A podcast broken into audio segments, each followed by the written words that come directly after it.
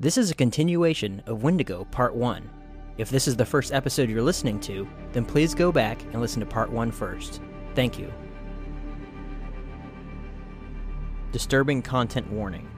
Please be advised that the content of this episode contains true stories of extreme violence, murder, cannibalism, torture, the death of children, and episodes of mental health crises.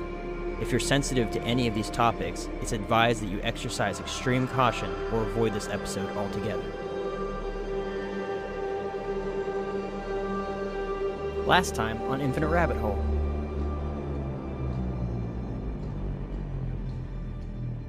Every time we talk about death and stuff, our, our ratings just spike straight through the roof, and it's like, geez, man, these guys are fucked up. these, people are, these people are sick. I love it. Wonderful. And the creature's nature is described as one that is cold, evil, and hungry all of the time.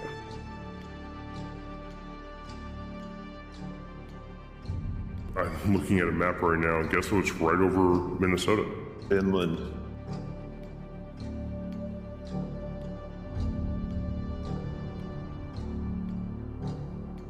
A person is gone and cannot come back from transitioning into a Wendigo once they have taken their first bite of human flesh.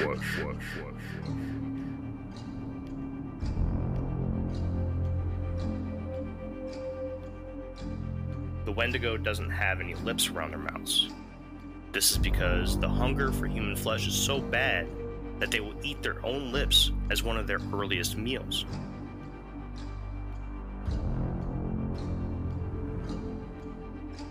When they arrive, you will know by the unmistakable scream that can be heard from miles in every direction.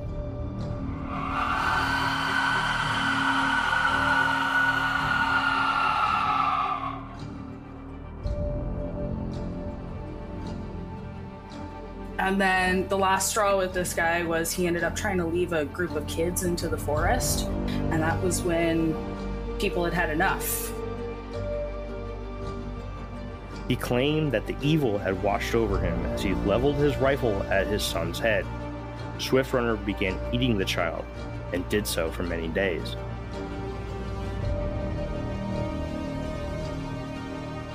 Yeah, he ended up eating his whole family. He led the police to the spot where he was camping out and they found a whole bunch of bones and whatnot.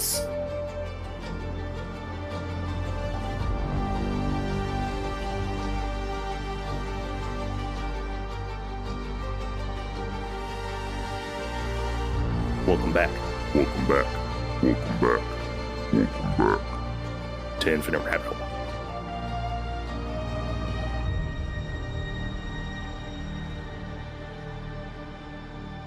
Algonquin beliefs stated very few ways to cure someone from turning Wendigo. As I stated before, the most common way to combat turning into a Wendigo was to pour hot tallow, often bear fat, down the throat of a person who is thought to be going through the transition. But how is this supposed to actually work? The natives believe that by pouring hot bear fat down the throat of a victim of a Wendigo, they could successfully thaw the frozen heart and bring the victim's body and mind back. Modern medicine also has a reason as to why this would have worked. Due to intense starvation caused by delirium, Mhm. a quick shot of calorie dense bear fat would give the victim an abundance of much needed calories and would potentially fend off the delirium symptoms, which in turn would fend off the Wendigo spirit. Another way that is said to cure Wendigo is prayer. Although there are no actual documented cases in which this is said, there are plenty of secondhand stories from natives and pioneers claiming that they witnessed or knew someone who was cured of the Wendigo by prayer. One other somewhat common cure for Wendigo is to force a victim to drink massive amounts of alcohol next to a large fire. The thought behind this cure is similar to the tallow cure, in which the alcohol would be consumed in large amounts and would cause the body to sweat. The fire would provide heat from the outside of the body, and the thought that the two combining to thaw the freezing body from both outside and inside would thaw the heart and cure Wendigo. Another way of curing the Wendigo was to trick it into thinking that it would not be successful in the act of eating human flesh. This could be done by tying the victim up and leaving them lonely for a long time, sometimes a week, if not more. When being checked on by shamans, they would be offered normal food and a reminder that if they were to turn Wendigo, that they would stay tied up and locked away until they starved to death. After a few rounds of this, the victim would eventually either die of cold and or starvation or given to the shaman's offer of normal food which like the tallow cure would give the victim much needed calories and would cure the delirium and in turn would kill wendigo. Another way a shaman would often combat a person turning wendigo was to physically abuse the victim. Now I'll tell you a little bit about something that that uh kenzer we'll talk about a little bit later, but Jack Fiddler, a well known chief and shaman, is said to have taken one man who was extremely close to completing the transition and whipped him until the spirit was gone and the threat of the Wendigo was no longer in the man. With all of these different ways to cure Wendigo, the one thing they all had in common was that in order for them to be successful, they needed to happen before the transformation was complete. Once the victim turned Wendigo, there was no turning back. The only option to rid your tribe or village of the Wendigo was to kill it. Oftentimes, the choice to kill a Wendigo would happen before the transformation was complete. In that case, you can practically kill the same way you can kill any person. But sometimes the act of eating human flesh and sealing the curse would happen, and the name of the killing game was changed drastically. Another issue that would sometimes come up when deciding how to get rid of the problem was the decision to target the victim or the spirit. The most common way to kill the victim of a Wendigo was to first kill the body and render it unable to move. Then, after that, they had to burn the body completely. Often the fire would keep going for two whole days. After the fire died out, you would then have to take the remains of the body and the fire and bury them in multiple different locations as far as possible. This would prevent the body from being put back together and reanimated under the control of the Wendigo spirit. The fire was also viewed as a cleansing agent by the natives. Probably the most difficult to perform and one that is repeated as a cure for someone who is going through the transition Tallow can be poured down the throat of a fully turned Wendigo to thaw the entire body, eventually killing the creature. Another very difficult way to kill a Wendigo was to trap and lock it in a kettle and cook the creature until it died from being melted away. Then bury what's left of the creature in different locations. Shamans would oftentimes take to spiritual warfare to fight the Wendigo Powaggon with a Powaggon of their own. This would be done by entering into a tent, often heavily intoxicated with whiskey, to ensure that the window, Wendigo could not take hold of their heart, where the shaman would continually chant and shake the tent in attempts to control their Powaggon in a battle against the Wendigo. Sometimes the length of these spiritual battles would last for days. Another prominent way to kill a Wendigo was by strangulation. It was thought that by strangling a Wendigo, you were closing off the only means of escape the spirit had from the body. Some would only kill wendigos this way so that they were not releasing the wendigo back out into the world to once again, one day, infect someone in their village. Probably the most simple way to be able to kill a wendigo is to bury an axe in its forehead deep enough to kill the brain. Simply cutting out the heart and chopping a live creature apart and burying the pieces in different locations was also thought to be a suitable way to kill a wendigo. When burying the body parts, logs of wood would be laid on top of the body part before dirt being returned to the hole. This was thought as a way to ensure that the body parts were not able to leave the hole and reassemble with the other pieces, which would give life back to the wendigo. Many European pioneers claimed that the way to kill a wendigo was with a silver bullet or stake to the chest to shatter the frozen heart. There are a few things that stick out here. Silver was a very common killer of supernatural beings in Europe, the most popular being the vampire and the werewolf. You can see the difference in culture when describing ways of killing the creature. The natives used weapons that they had on, on hand, such as fire, bear tallow, axes, knives, and spiritual warfare. The pioneers, on the other hand, used what was given to them with their own superstitions as the primary way to kill an unknown power.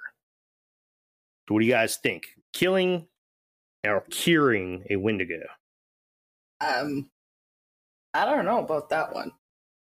I, I was reading a lot of accounts that it's if you do manage to catch one, good luck even trying to get it apart. So they they do say that a lot of times only the elders, which were you know in the Algonquin culture, the elders of the the tribes were the most powerful. And a lot of times they were shamans or chiefs, and that a Wendigo can only be killed by someone with immense power. yeah. So somebody who stood at the pinnacle of a tribe The authority figure. yeah, was the only one that could really do any damage to the Wendigo. It's not like, you know, if I walked, eh, you know, if I'm in the tribe, I'm 33 years old and this strapping young buck, and I go and I'm like, I'm going to go axe myself a Wendigo. And uh, yeah, no, I'd probably die. And then you end up disemboweled and eaten. Exactly. Yep. Mhm. You'd be poop. Or poop. Yeah. I- they would do this magical trick that my kids do. Wendigos turn people into poop, and kids turn money into poop. It's fucking great. I like the bear tallow thing, and then like what was said of that the uh, scientifically speaking, you know, if someone's starving, you give them a huge shot of bear fat. It's like you know, it rejuvenates them. Right. It it reminded me not entirely related, but reminded me of a YouTube channel that I follow. I follow uh, quite a few survivalists, like YouTube sort of channels, bushcrafting sort of things. Uh, one is actually Zach Fowler from the Alone Show. Another one is uh, the Wooded Beardsman, and then a couple other guys.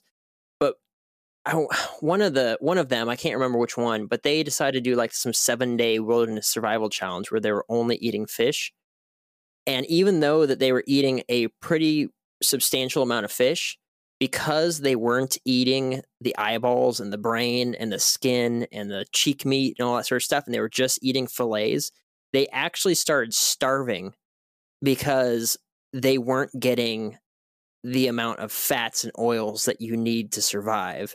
Let alone, it's hard enough, most people, you know, in situations where they're not eating the same amount of sugar and you'll start getting headaches, you know, because your body's withdrawing from it the same way you would Mhm. withdraw from a drug, Mhm. Um, or, you know, carbs and all that sort of stuff. But if you're not getting fats, you can starve even if you're eating meat all the time. And what these guys were doing, is they would literally just be chewing the same piece of fish in their mouth uh, just for minutes and minutes and minutes. And they're like, I can't swallow it. Like my Mm. brain is saying, I don't want this anymore because it wanted fat. And then the next time they did it, they they ate all that stuff, the skin that has very important oils in it, you know, the eyeballs, the brain, all that stuff because of the fats that are in it. And they were totally fine.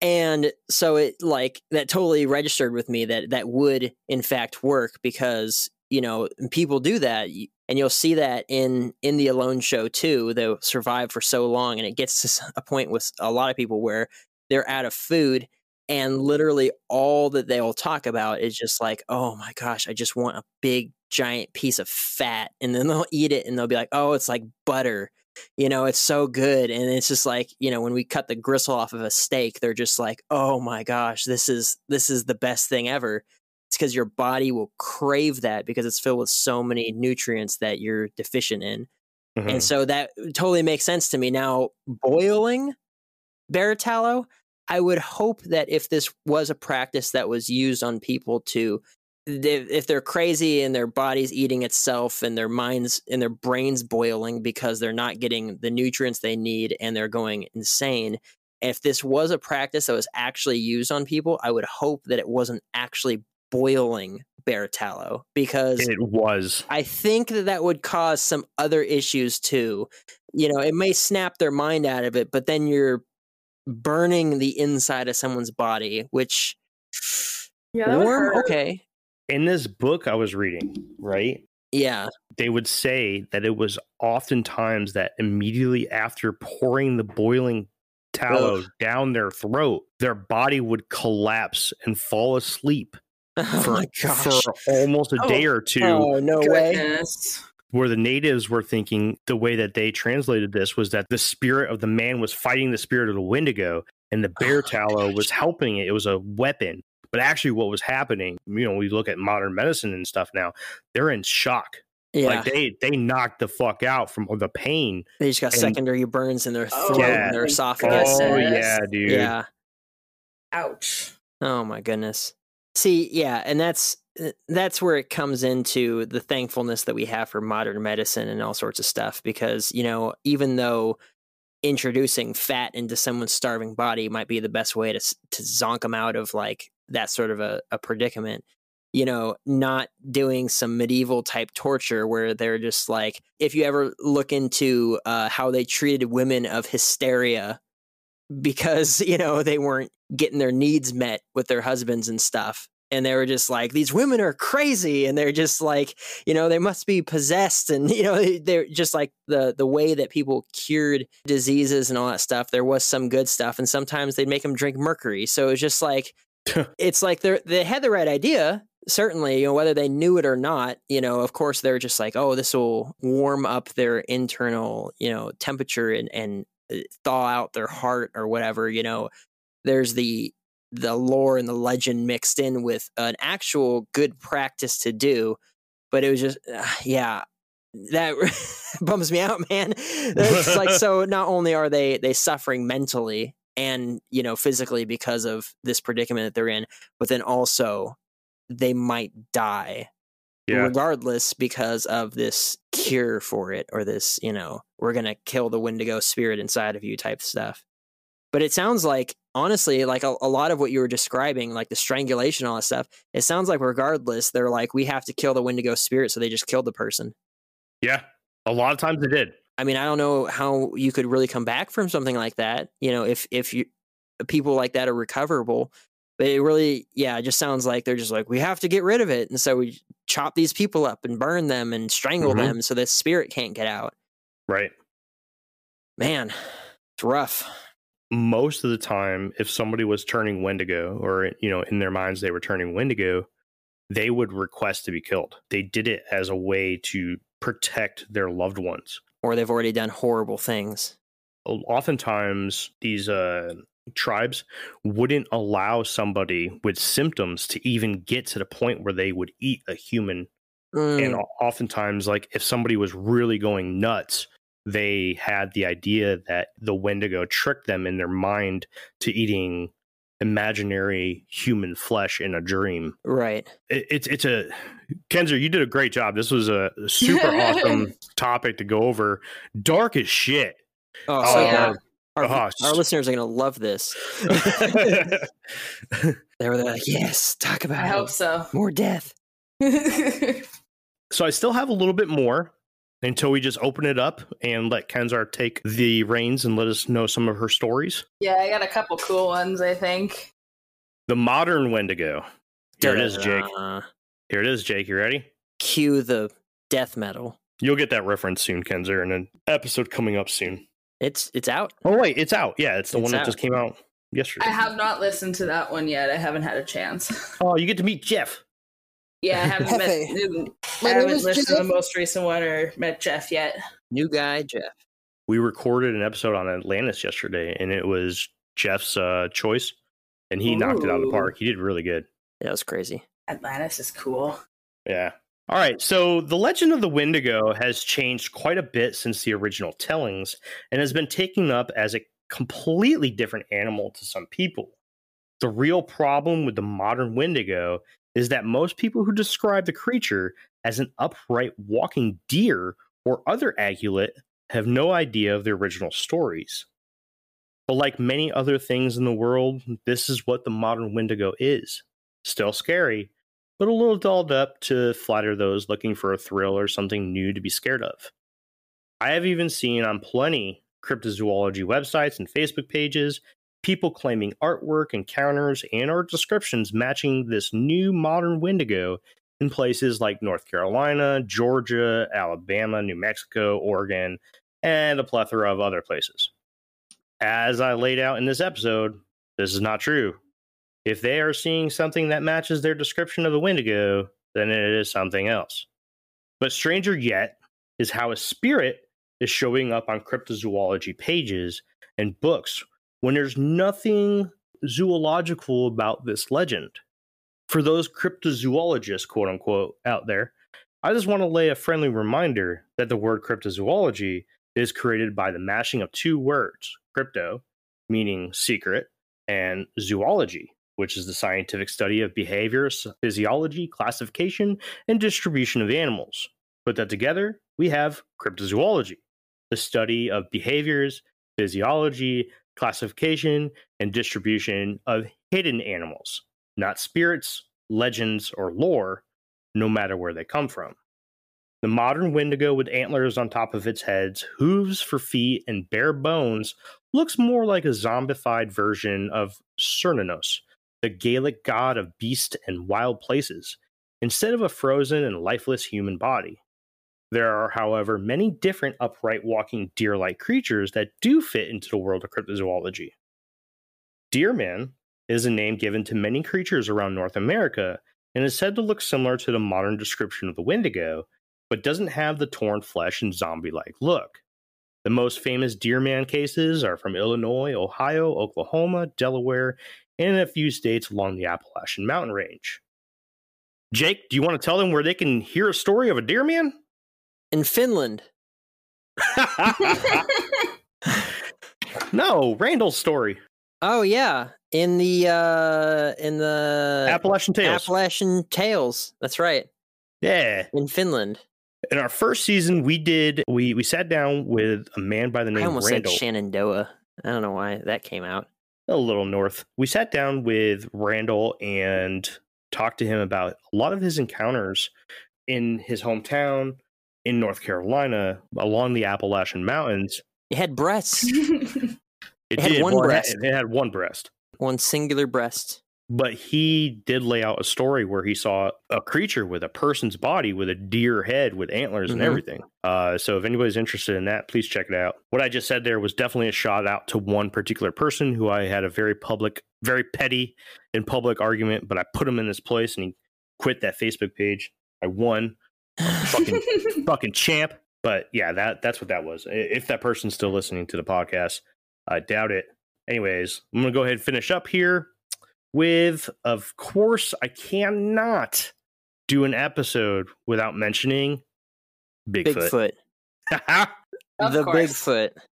Some believe that the physical sightings of the Wendigo are cases of mistaken identity, and they are in fact Sasquatches instead.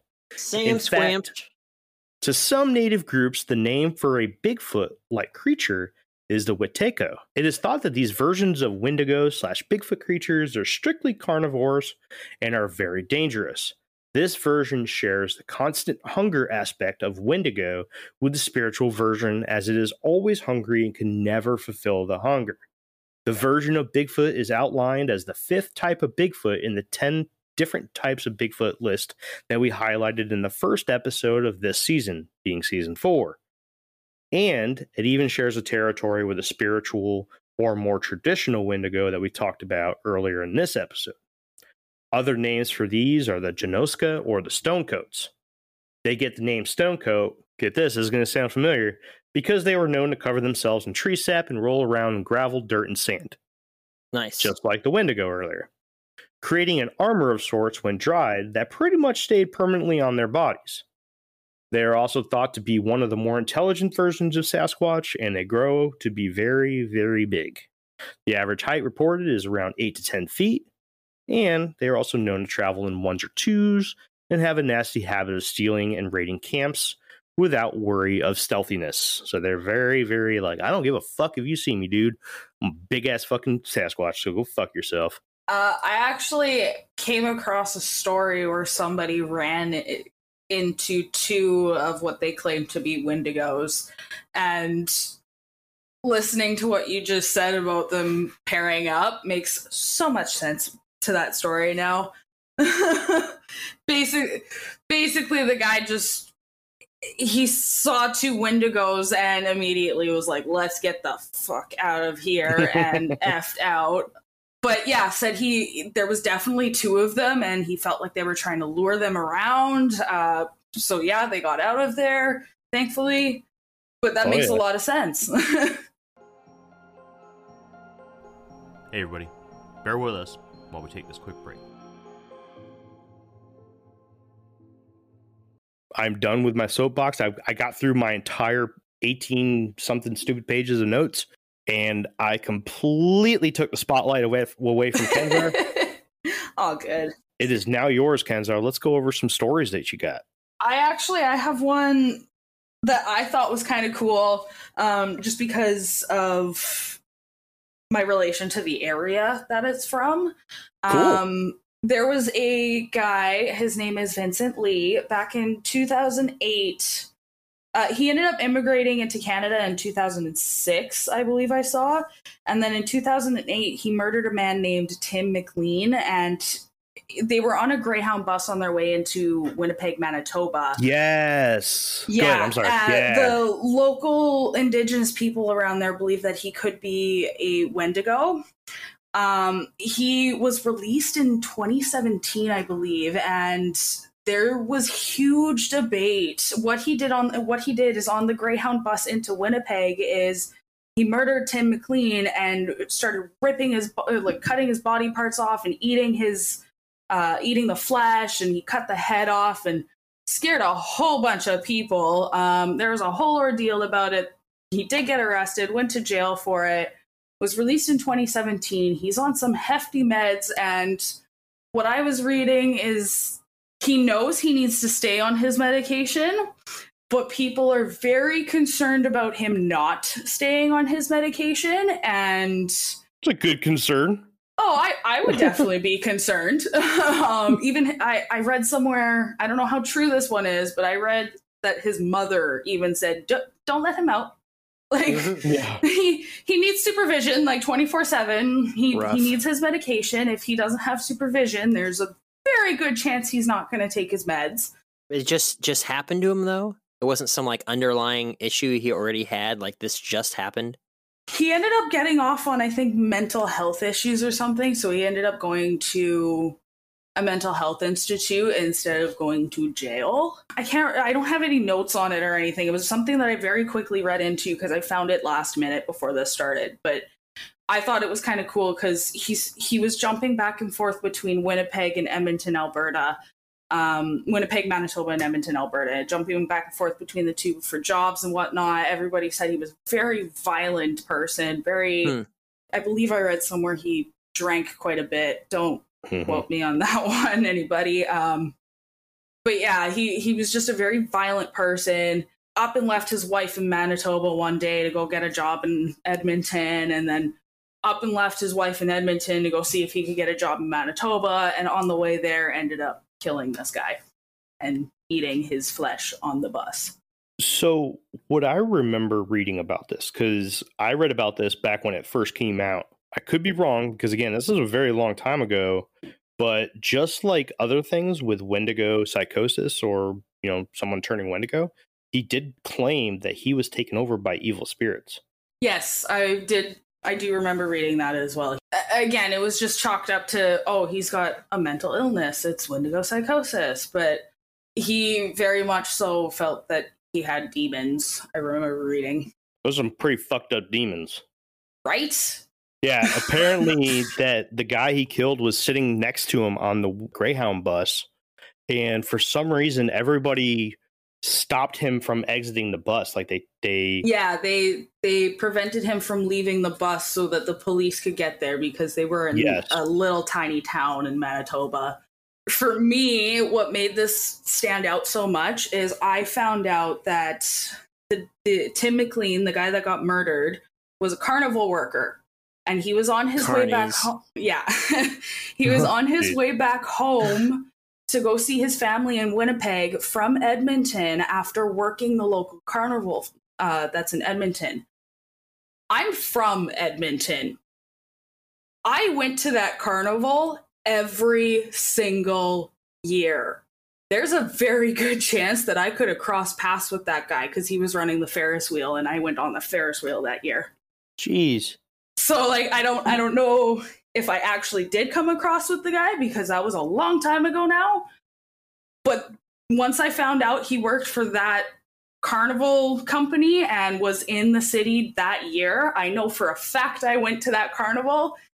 There's a chance I could have crossed paths with that guy. Fuck. It gave me chills. Imagine all the people that were getting on that that Ferris wheel where he was just like, he could have potentially been like, I'm gonna eat this motherfucker. It's like, damn. uh, uh, that's actually how I found the story. Is somebody I came across a comment somewhere about it that somebody crossed paths with Tim McLean the day before he was murdered. But they let the guy go. Yeah, That's crazy did. to me. yeah. That's crazy. He he changed his name and everything. I, I can't remember what the hell he changed it to, but like I don't blame the guy for changing his name at all. But What was what was his name? Vincent Li. Vincent Li. So it probably, ch- he probably changed it to not Vincent Li. I, yeah, Yeah, it's. Uh. I think it's like Will something or other now. It's a very basic name. John Smith. Yeah. you talking about John Smith, dude? Yeah. So I remember something else about that too, where apparently they had tracked down like a newspaper in his house or his home that had an article on the Wendigo, and that he had like this this crazy idea of eating people pop up from the article he read. Was that part of something that you that you I read? did not come across that. No. That's interesting. No, I did not come across that at all. Yeah, that would that would be a major psychology thing.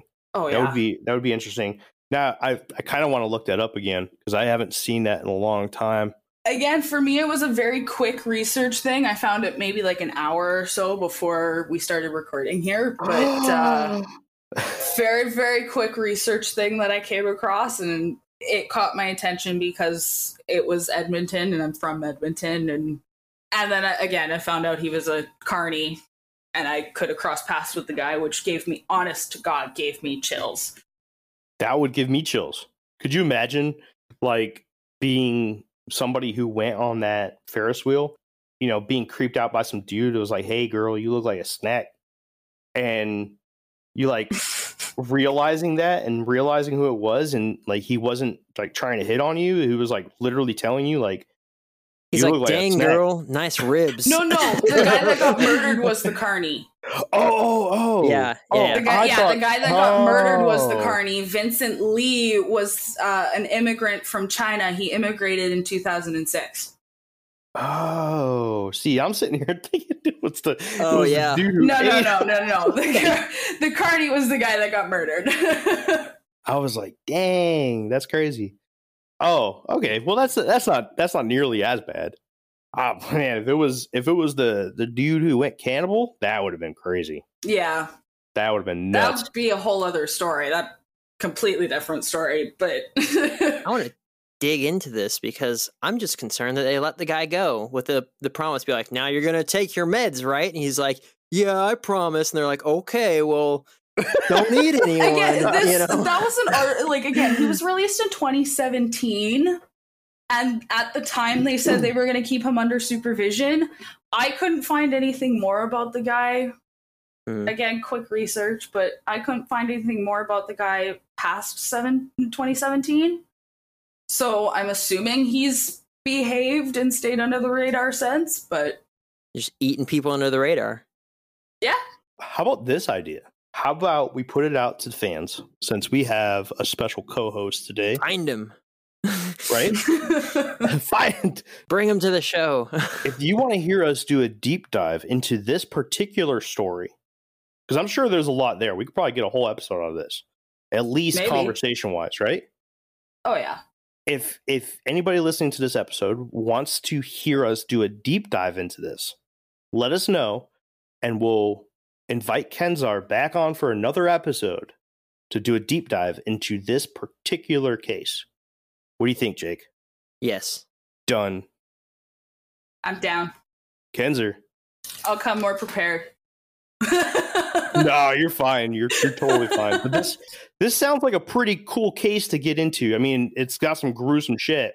It definitely, definitely is interesting. What's even crazy crazier is that I left so much out about the Wendigo that we could do a whole nother episode about the same length. Like I Wow. literally Oh, yeah. oh yeah, there's so much, so much more. Like I mentioned shapeshifting. We didn't even get into calling people into the woods or oh man, uh what was it? The the fiddler. Jack Fiddler. yeah, Fiddler, Jack right? Fiddler. We didn't we didn't talk We about didn't- him. we didn't get into that. There's so many things, dude.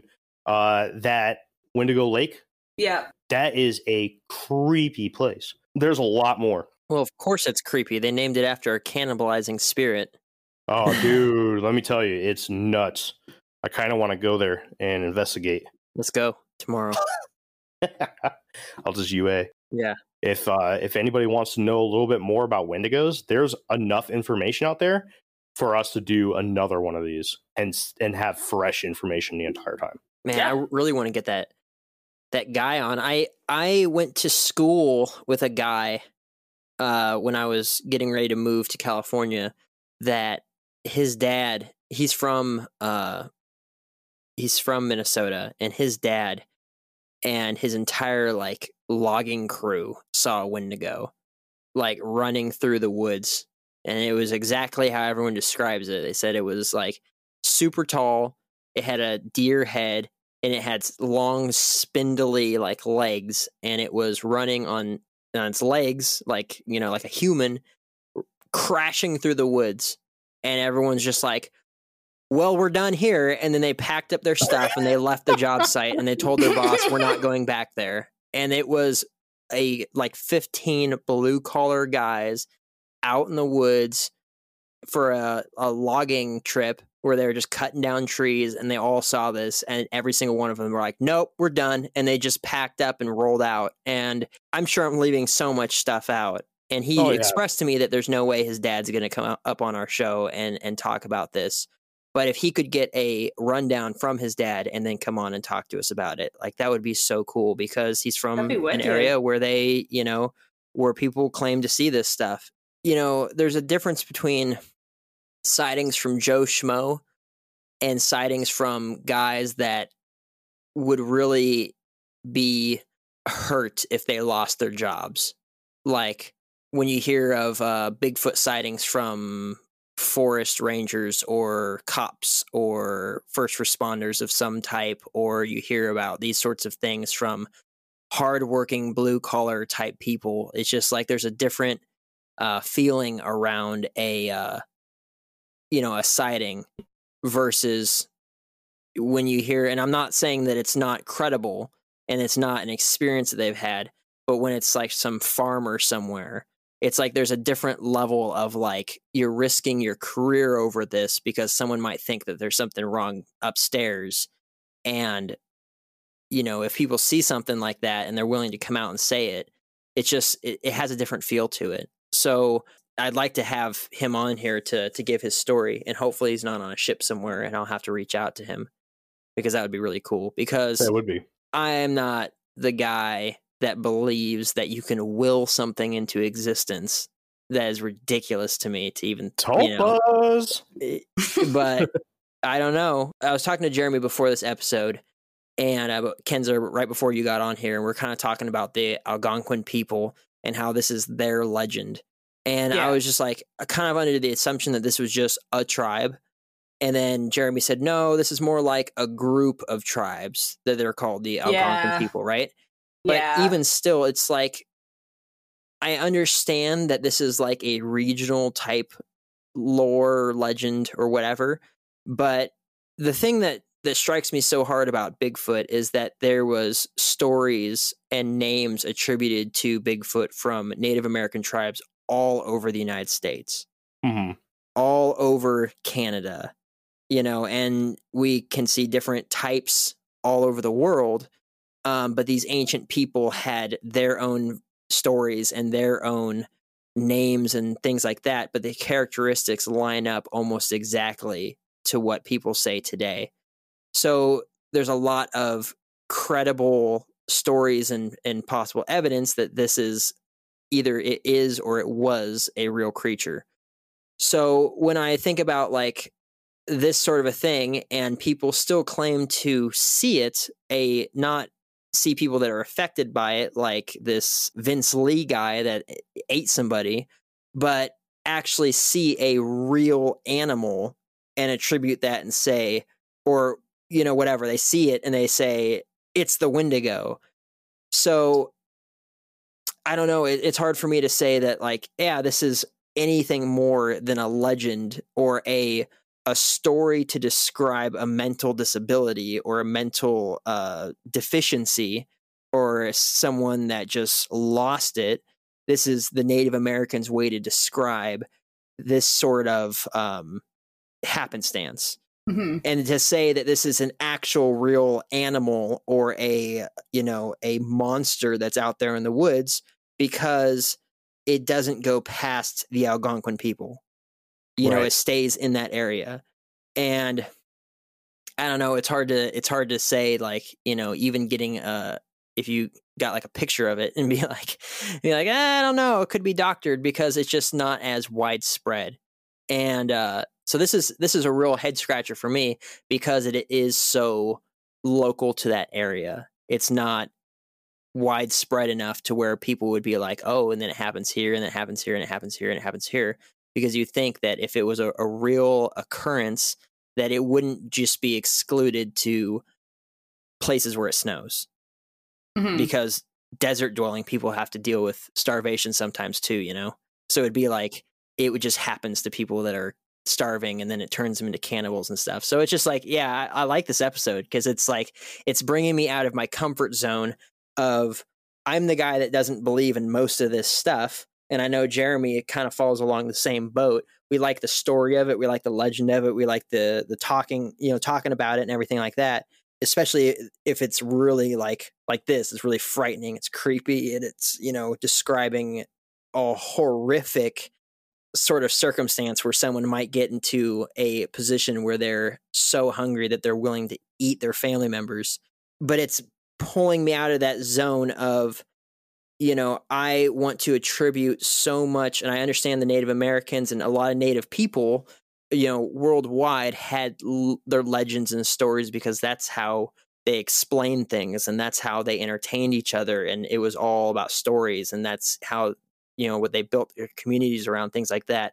But i like to attribute you know the things that they saw the things that might actually exist because many stories there were or how widespread it was or whatever really when it comes down to it this country is really really young and that's pretty much as good as it gets most of the time for like really old legends and things that could be real right?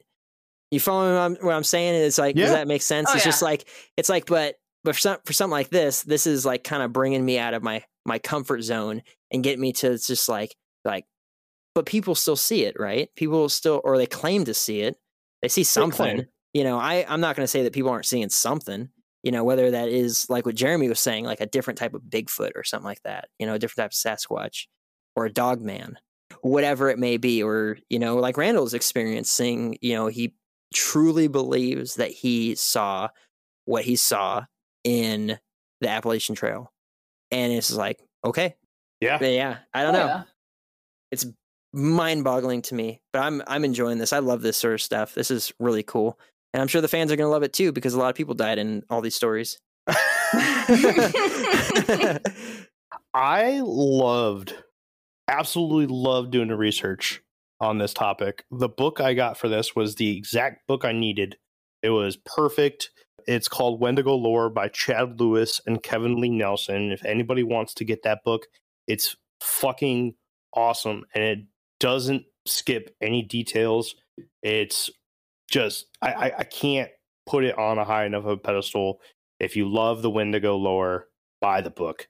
It's awesome. You'll love it. I actually heard a term in the, in the book that I thought was very, very interesting, and it describes exactly my love for this stuff. which is Folklore archaeologist. oh Hmm. I love that term because that is what I love. I love crypt. I, I do love cryptids, right? Mhm. But I really love the act of digging deep into the nooks and crannies of books, libraries, websites, n- magazines, newspapers, old stuff to really find the beginnings and all the details that have been lost in time to bring it in onto the infinite rabbit hole. and that is I, I think I'm going to adopt that. Man, that is something that I really like. Uh, if I could describe myself, it would be A folklore, archaeologist. Oh, That's dude, it is awesome. I like it. freaking sweet. Love it. This episode quenched that thirst for a really, really good piece of folklore. This was fucking great. Super awesome episode. Kenzer picked a super awesome topic. Uh, Wendigo wasn't With even your help. well, I mean, I, I I created a list of of Canadian cryptids, you know, but it was it was you that that picked you wanted to do a cryptid and you wanted to stay Canadian, and I I mean I just yeah I I guess I nudged you in the direction, but you ultimately picked the topic, and honestly, Wendigo was something we were going to do eventually, but it, it it wasn't even on the list to do in the next season, and then your email came along and sure enough, sooner rather than later, Wendigo was now almost all the way to the top of the list, getting done as soon as possible, so we can make our our one fan in the entire world happy. And uh, and it was an awesome, awesome experience. I got a lot of research to do for some upcoming episodes, but the time I spent on this was not thrown away because now the Wendigo is one of my favorite pieces of lore because it makes sense. It really, really does. Again, I don't necessarily believe in. You know what? We'll just do my final thoughts real quick, and then we'll, we'll run through everyone's final thoughts. I don't necessarily believe that people are seeing Wendigos. Uh, I could be wrong. You know, I don't want to step on anybody's toes there. This is just my beliefs. Uh, I think that there are a lot of other cryptids or a lot of other creatures that match the descriptions that people are giving out. Bigfoot, Deer Man, even the Lukaroos, Dog Man, the rake, of- skinwalkers. the- ex- exactly, all kinds of stuff that could be, be potentially what people are seeing, uh, or even things like grizzly bears or deer themselves. You never know. There's a lot of stuff, and when you when you create a hunger, or you're in a situation where you're living out in the middle of nowhere in times of no technology or anything, and you're suffering from uh, seasonal, uh, whatever it was disorder, right? Seasonal allergies, yeah. seasonal allergies when you're suffering from seasonal allergies in the winter you you could be seeing something and not really translating it correctly think of it like this if they're if they go crazy enough to want to crave human flesh why can't why is it such a shot in the dark to think that they could potentially be be seeing something that they're not actually seeing? Now as for modern sightings i think that it is a case of missing mistaken identity. Could it be a cryptid? Yes. Could it be a well-known zoological animal that we know now that's completely categorized well? Yes I, I do think so. But i love this lore i love the story of the wendigo everything makes sense it's got a folklore version why it makes sense and it's got a medical and scientific version why it makes sense and i think that the two worlds collide so well on the story of the wendigo that this has quickly jumped up my list of favorite things that I've ever learned about in the world of folklore and cryptozoology. And I can't see it being knocked out for quite a while, if if ever, honestly. And that's it. Who's next? Someone say stuff. My final thoughts. I agree that I think it's kind of mistaken identity.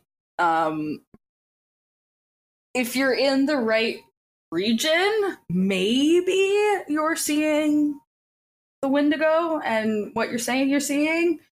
But a lot of the accounts that I was coming across and video footage of whatever, it I definitely think it's mistaken identity of something. Um, the folklore is absolutely amazing, though. The stories behind it are kind of incredible. They're Yeah. scary and they're horrific, but they're incredible, and I enjoy. I enjoyed that as well. That I I very much so agree. That's the folklore is intriguing. I agree. But does a Wendigo necessarily exist? I don't think so. I think we're seeing something else. Couldn't agree with you more. What do you think, Jake? I think that I, I agree with both of you, right? That uh, that it's mistaken identity, whatever it may be. Um, and I think that it's a a legend from native people to describe a issue that was going on or or did happen occasionally and they described it in the same way they described everything else. And it was with uh stories and then they became legends and maybe they were embellished a little bit. It sucks to hear that you know the that they actually did practice you know their ancient techniques of ridding it by killing a bunch of people and by torturing them by pouring liquefied fat down their throats and stuff. I know I know I use hysteria, but I mean another great example is how we used to treat, you know, mentally ill people back in uh geez, even like the the early 1900s. I mean, we'd electrocute them and we'd pour them, we would put them in ice water and all kinds of stuff. Like it was, it was crazy. It's just like, gotta get the demons out of them. Um, but I, you know what? This movie or this uh this uh this thing is making me want to watch the movie The Ritual. That's a good movie, but that's not. That's I know. that's I know it's not the same thing, but it's just Yeah, yeah. like it's like gosh, great movie. yeah. But uh, yeah, I think it's mistaken identity. I think people are seeing something for sure. It's hard to chalk up every single time someone sees something and say, "Oh, it's just it's just the shadows in the woods," and be like, "No." You know, I don't believe that. I think that there are probably some undiscovered animals or, you know, beings that are out there that we haven't seen before. And on the other side of it, I'm a Christian guy and I believe in demons. So, I mean, just like, you know, Yeah. why not? But uh yeah, I don't know. I, I really like this episode. I thought that it was really cool. It was a there was a lot more here than I thought there was going to be, but also doing the research that I did, it was a lot different than I had always believed Wendigos were. I always thought that it was just like another type of deer person or something like that. The second that I started researching it, and it was like, oh, a whole bunch of death and cannibalism. Interesting. Had no idea. Not a clue. You know, just it was never something that I had gotten into where I was just like, oh, you know, what's all this about? It was just something that I had heard about upon passing, or maybe there was a a movie or someone, you know, like like my classmate told a story about his dad seeing one. Even then, I didn't dig into it enough to think to look into what is a Wendigo. It was really disturbing and it was a lot and it was really cool. I'm spotting a trend with you there, sir. What's that? That I don't care? Bingo. No, that uh, you know, we do these topics, especially when it comes to cryptids and folklore. This was something I was excited to do with Jake at the beginning, Kenzar, because he didn't believe in any of this stuff. He didn't know any of it, and I, I'm sh- you've you've heard our uh, let us introduce our episode, right? Ourselves, Yeah. uh, the very first one. It literally happened just like that. Jake and I were playing video games. He asked me what my screen name was, Woodburger. Oh, you don't believe in that shit? Uh, or however he, He said always says that. I never said that. Whatever. I said, I said, oh, you're one of those losers. No, I'm just kidding. it, it was probably right. I probably, I probably said something along those lines. Be like, really? I just okay. I just Yeah. I just love that every time we do another piece of folklore or cryptids, Jake says, I didn't know there was that much there. and I, I didn't know. I thought it was just a deer man. I Yeah. love that. I love that because I'm hoping that's what people get when they listen to the episodes. I want Oh, someone yeah. to listen to this and say, Wow, I didn't know that. That's why I'm so like detailed in my my research because I Mhm. want to I don't want I've told, you know, especially CJ, I love CJ, but you know, he was really big on keeping it at an hour tight, right? But I was like, no, we're not leaving any detail out ever, CJ. Fuck you. And he was like, well, then I quit. And I'm like, all right. Yeah. And I, I hope that, you know, I hope that you too, Kenzar, came into this episode and learned a little bit, uh, or that I provided something that you didn't know. Oh heck yeah! I had lots of fun doing this, and I definitely learned something out of it. For That's sure. awesome. I know I talked a lot, like I always do. So I hope I didn't take the spotlight away from you too much. This was No, no, your no. episode, and I hope that you enjoyed yourself. I know I enjoyed having you on. I can't speak for Jake, but I'm pretty sure he did too. yes. Kenzer, would you like to come back I know we, we were just talking about it, doing like a part two of this, but would you be interested in coming back and I don't know, doing another cryptid or a, a legend or something like that? I mean, so Jeremy did this thing where he made this gigantic list of stuff that's on our share drive where if we're ever in a, a, spot where we're like god we don't know what to talk about or what we want to do we can always like look and be like well here's a, a list of things that interest him and like legends and things like that and cryptids and everything that we could do a deep dive in so if we're ever like in a position where we have like a like a writer's block or a brain fart we could just look at the list and be like oh that's it but but we we would like you to to come back. I mean, this was a lot of fun, right?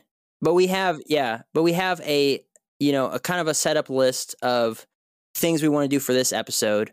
We've kind of just decided amongst ourselves. Um, I'm going to be doing the Fresno Nightcrawler here this next episode because I'm cool. from Fresno, California. And as much as I think that it's just a bunch of crap, I'm going to do a really good episode on it. And yeah, you are. and I'm going to be at the very end of it. I'm going to be like, wow, I knew there wasn't a lot, and there sure wasn't. but would that be something that you'd be interested in to to come back and, and join us either on this season or next season or something like yeah. that when you when you get a chance? Because I I really enjoyed having you on here. I know Jeremy did. I know if Jeff was here that he would enjoy it too. Um, but I'd like to keep this this whole thing going. You know, it, there is something to be said about you know a fan reaching out to us for the first time to be on an episode with us. Yeah, absolutely. I'm totally down to do another episode with you guys. I ha- I've had a lot of fun doing this. It's it's probably again. I work two jobs, two full time jobs. I mm-hmm. I work and sleep, and that's basically it. So this is the most fun that I have had in months, and I'm totally down to do it again whenever you guys want. hey, so I just sent uh, a list to the chat of all the episodes on this season. So you're getting something only Patreon has has uh has access to, and you can literally pick any one of those to come onto. Your choice, whichever one you want. You see, it's got the recording dates and release dates right next to it. Um, Can I, will, I pick one now? Because like I've already decided. I think. that, that's fine. We're we're gonna delete it off of off of the episode uh, because we don't want anybody. Yeah, we, we like to keep it all a secret. We kind of gave you a big spoiler. You know the oh, entire oh, yeah. season now. This is everything that we're going to do is right here. So that's cool. You have a big in with what's going on in Infinite Rabbit Hole right now we're gonna sue you if you say anything. We don't we don't actually have lawyers, but we'll find one. We'll we'll go we'll go through a jag. Nobody will ever see this. Trust me. This is need to know, and nobody needs to know. But yeah, so that whole list, Kenzer, you have a complete choice of whichever one you want. You can absolutely choose now. You could you could choose now and change your mind later if you wanted to. Um, but those are the dates and those are the topics. It's insane. We'll, we'll have uh, we'll have Jeff on for that one too. So sweet um, new guy Jeff. Have, new guy Jeff. That's his name, by the way. Perfect. New guy Jeff. So, what do you think, Kanzer? Tell us your honest opinion. How horrible was this experience? It wasn't at all. oh, we'll do had... better next time. I had I actually had a lot of fun with this. Um, definitely out of my comfort zone for sure. I'm not used to first podcast ever for I'm still fairly new with even listening to them and finding ones I like and stuff like that. So first time ever recording a podcast and not used to this whole I don't do technology. I really don't. It's a pain in the ass. Agreed. Agreed. But yep. Uh, at the same time, if you're not keeping up, you're falling behind. So Agreed. Kenzer, I almost threw away my computer two months ago because I thought that it was broken and I couldn't turn it on. I couldn't fix it. I was pressing the wrong I, button to turn it on for I weeks. A, I have a laptop that I bought, I think, in 2010 that I'm still trying to salvage. That at the the Wi-Fi adapter in it no longer connects to the Wi-Fi. I have to tether the Wi-Fi onto the thing. It's got no sound. Uh, there's pixels in the screen are screwed. Like I'm really trying not I'm to just buy a gonna new say, laptop. if it's from 2010, you'd spend you'd spend less money buying a new laptop than repairing one from 2010, hands down. Oh, 100%, but I refuse to repair it either. So I don't I don't use it ever. So that's why I hang on I've hung on to it for so long. I I have a 2010 Toshiba right here that I'm resting my foot on that hasn't turned turned on in, in a year. It's just I don't want to lose the data on it, you know. Yeah. That's- so it's yeah. a footstool. Yeah, yeah. Hey, if it works, it works, right? yeah, it does something. Well, we're gonna go ahead and start closing out. Uh. Kenzer, thank you so much for coming on. This was a blast. This was everything I wanted it to be to having our first uh fan on as a as a co-host. It was a really special episode to record.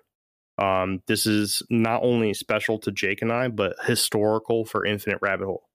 Um so whenever we're like super big and super famous as like the number one podcast in the world and promoting world peace everywhere, um it's going to be like one of those trivia night questions in in your local bar. Like what was the first Heck guest co-host that infinite rabbit hole ever had on their podcast? And it's going to be kenzer. So Mhm. um i just want to say thank you for making our history that much better.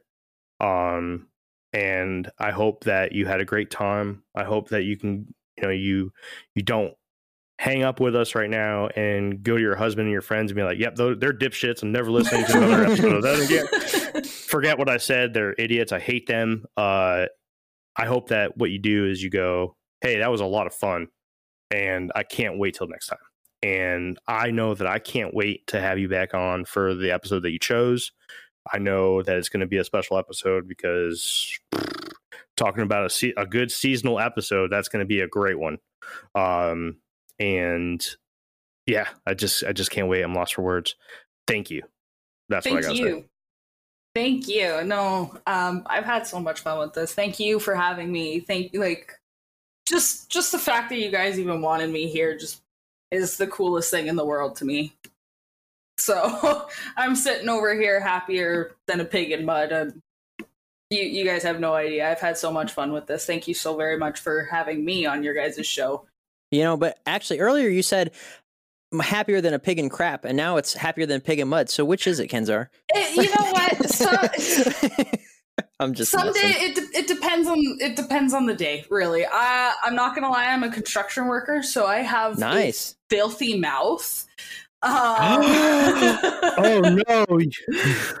We're sailors. Um, and we I also try do really that. hard not to. S- I especially lately, I've been trying really hard not to swear, especially online, because I just finished my schooling uh, for my apprenticeship, and Congratulations, thank you. for Um, sure. But I did get in trouble a couple times for my mouth, so Are you fudging kidding me? no. I wish I was, but That's funny. It's okay. Kenzer's got a potty mouth. Everybody. Ew. I'll own it. Ew. Ew. I'm a plumber, okay? It comes with the job. if if you heard the things that Jake, well, Jake used to say every day, Yeah. and the things that I say every day, Jake, uh, Jake has really gotten a lot better. And Yeah. I even tried to to mute myself around Jake to out of respect. Um, it doesn't work all the time, but I try. But anyways, Kenzer, would you like to close us out? Uh, I don't know. okay. Well, thank you, everybody. That was another episode of The Infinite Rabbit Hole. Have yourselves a wonderful night. Woo! See how easy that was? Easy peasy lemon squeezy. Easy peasy lemon squeezy.